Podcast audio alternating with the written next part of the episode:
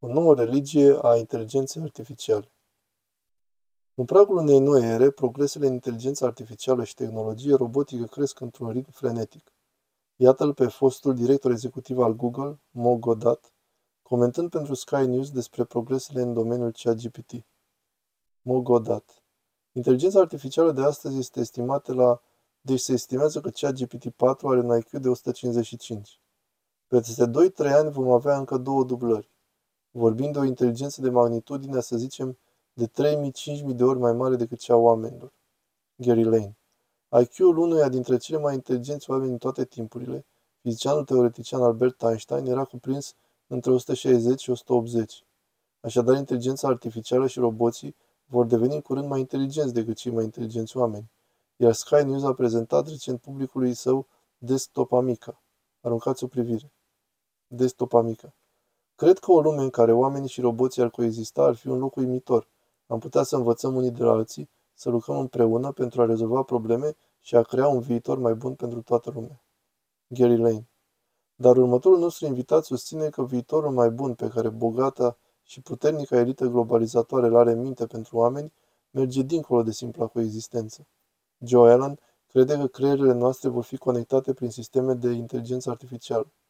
Totul este prezentat în noua carte, Eonul întunecat, transumanismul și războiul împotriva umanității. Joe, îți mulțumim că ești aici cu noi. Viitorul pe care îl descrii în cartea ta pare întunecat, înfricoșător. Scrii despre apariția scientismului, o religie tehnologică. Ce este scientismul? Ce crezi că se va întâmpla? În esență, scientismul este credința că cercetarea și descoperirea științifică vor răspunde la toate întrebările existențiale din viața umană la toate acele probleme pe care religia încearcă să le rezolve. Scientismul prezintă descoperirea materială ca fiind mijlocul de salvare, mijlocul de transcendență. Transumanismul apare ca o consecință. Transumanismul este ideea că tehnologia va fi instrumentul acelei salvări, instrumentul acelei transcendențe. Așadar, cred că asta nu e ceva ce nu se știe în epoca noastră. Este de fapt ceva foarte evident, în special în urma pandemiei. Gary Lane. Ei bine, ați menționat că gnosticii credeau în Sofia, o figură feminină care avea trăsături asemănătoare cu cele ale unui zeu, geamănă feminină lui Isus, credeau ei. E oare întâmplător că unul dintre cei mai cunoscuți roboți din prezent se numește Sofia? Spuneți-ne mai multe despre această semnificație.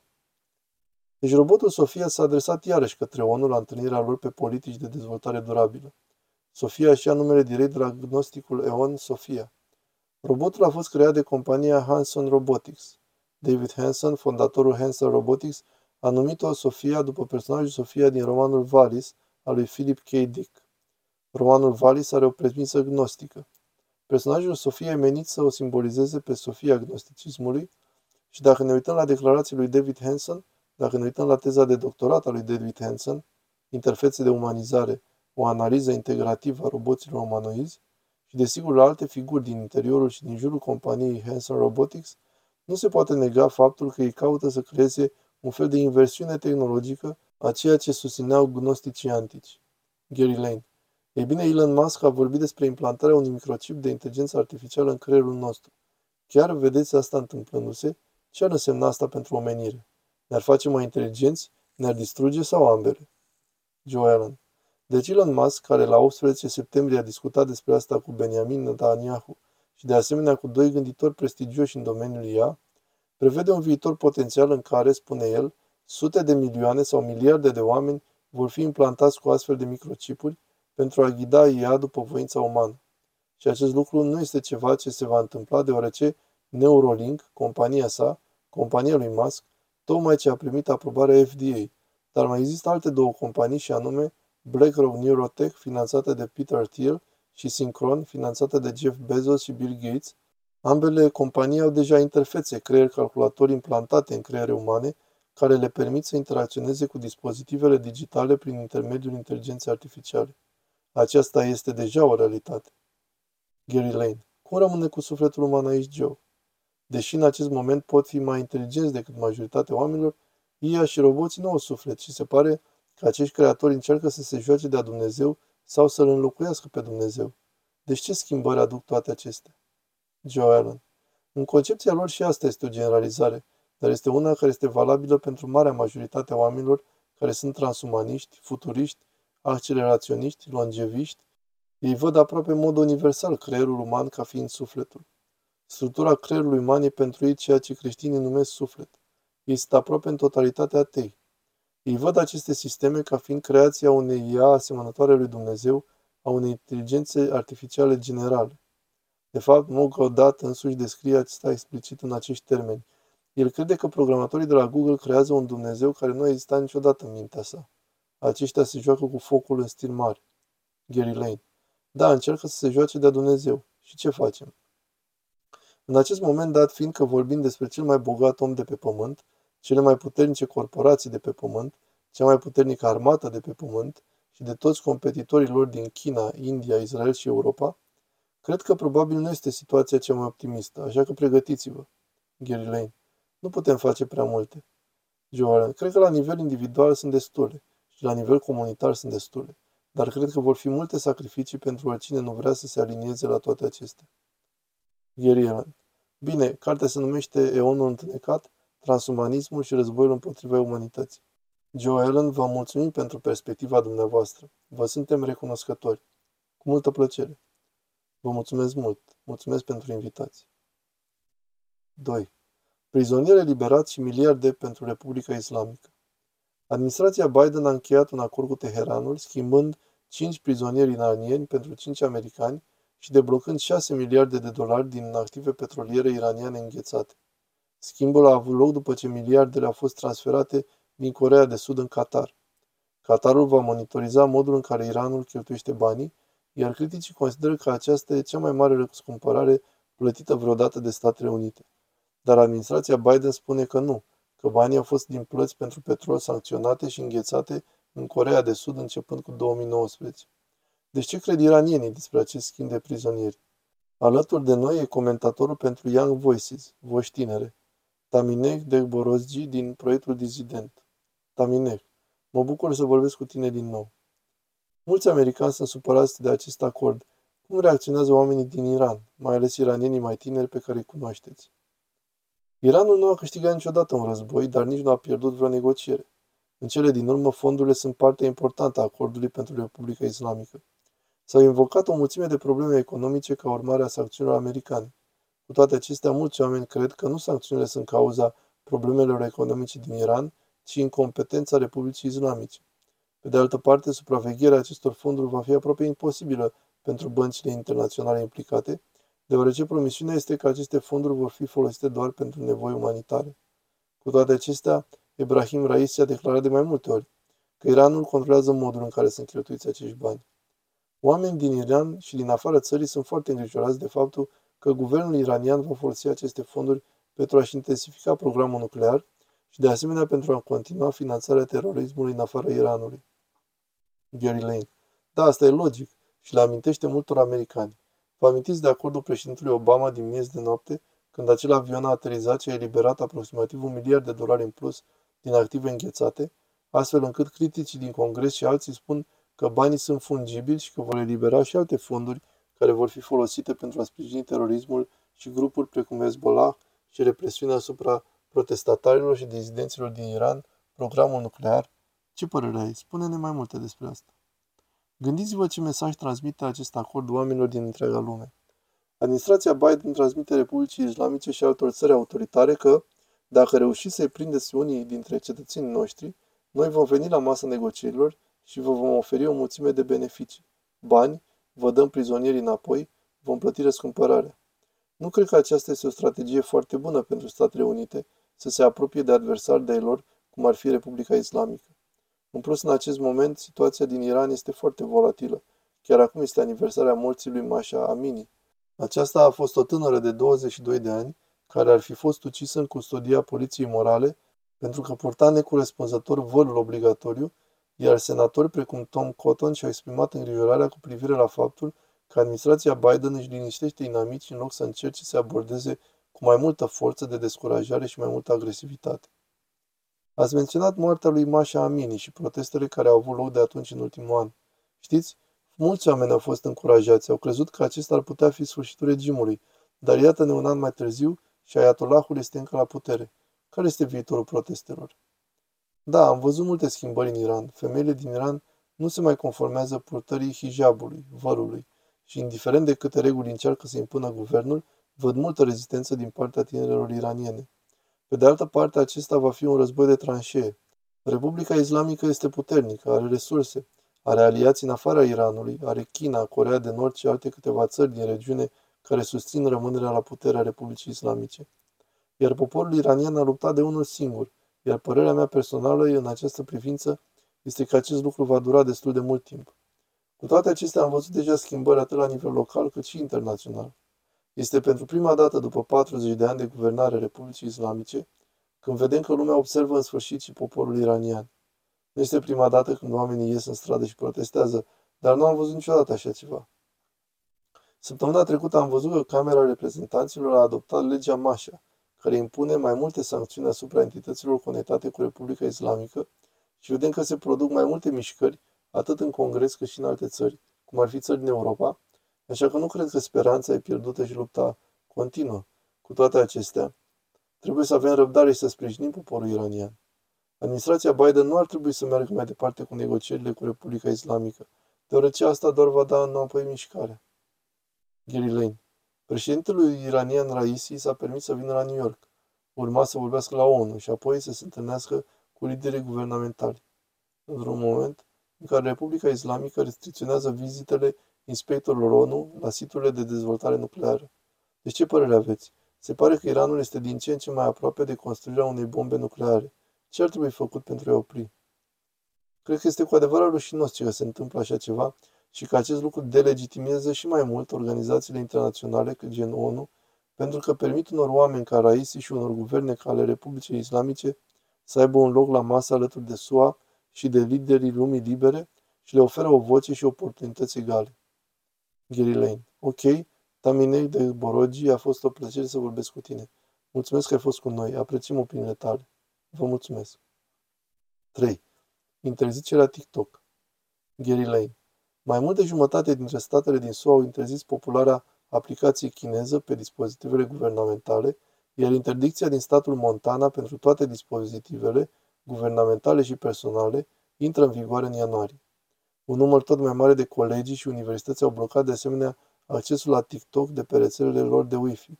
În prezent sunt în curs contestații juridice. Ei bine, pentru a explica mai mult, este aici Jeff Berman, fondatorul browserului web necenzurat Tusk. Jeff, mulțumim că ne sunteți alături.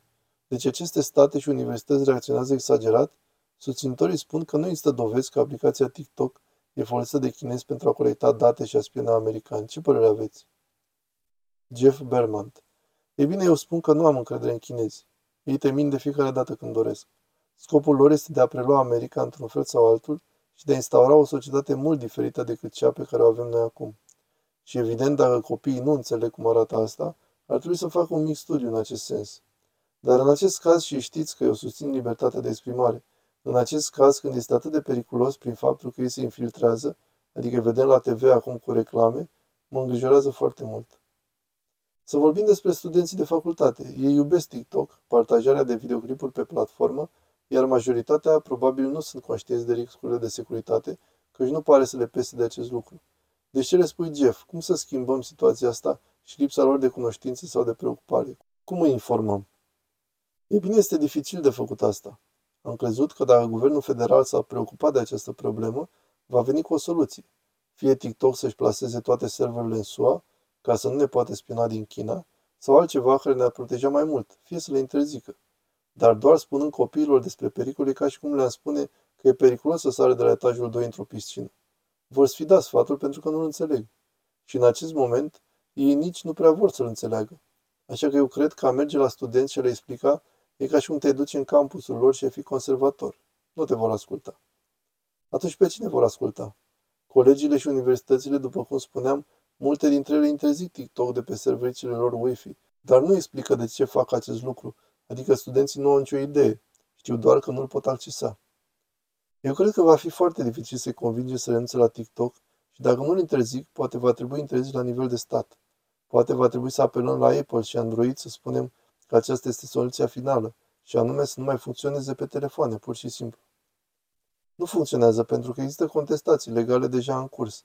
Mă gândesc la statul Montana și interdicția de acolo. Poate guvernul să interzică oamenilor să folosească o aplicație? Cum rămâne cu cenzura, cu libertatea de exprimare? Unde a dispărut aceasta?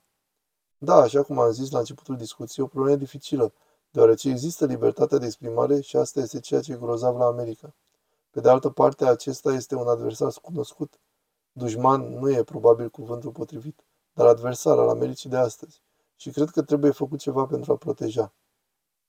Așa cum am spus, guvernul trebuie să vină și să spună Bine, TikTok, poți să funcționezi, îți poți lua profiturile, dar nu poți, și asta e puțin cam greu de închițit, ceea ce fac ei cu profiturile lor, dar nu poți opera chiar liber aici. Gary Lane. Cred că Donald Trump a sugerat să facă TikTok o companie americană, să o vândă și să fie deținută de americani, dar sunteți fondatorul browserului Tusk. Spuneți-ne ce faceți pentru a contracara cenzura și pentru a promova libertatea de exprimare. Da, e foarte important și sper că oamenii înțeleg, e oarecum sub...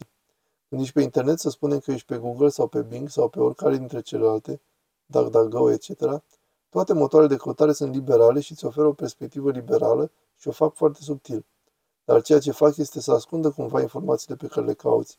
Adică le pun pe pagina 3 sau 4, iar tu nu ajungi niciodată să le vezi, pentru că ei știu că nu vei trece de prima pagină.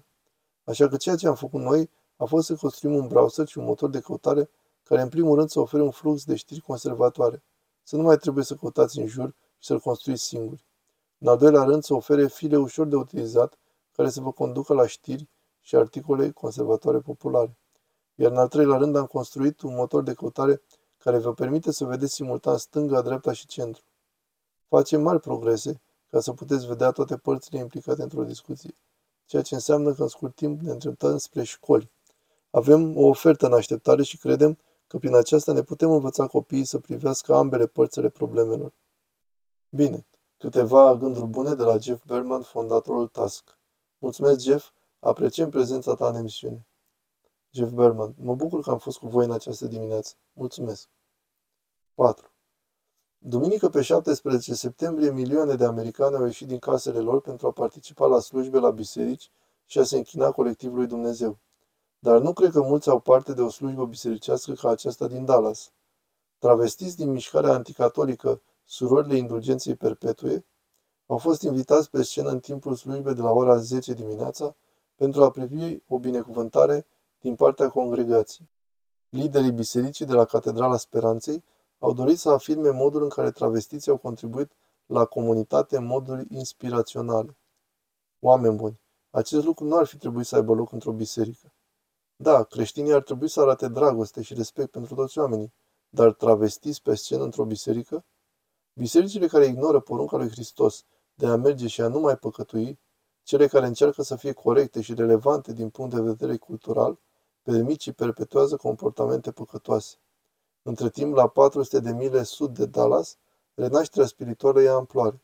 De data aceasta în campusul Universității Texas A&M din orașul Corpus Christi. Cel puțin 124 de studenți l-au primit recent pe Hristos și au fost botezați. Un pastor de tineret spune că zilnic sunt botezați studenți și că nu este niciun semn de încetinire a renașterii spirituale.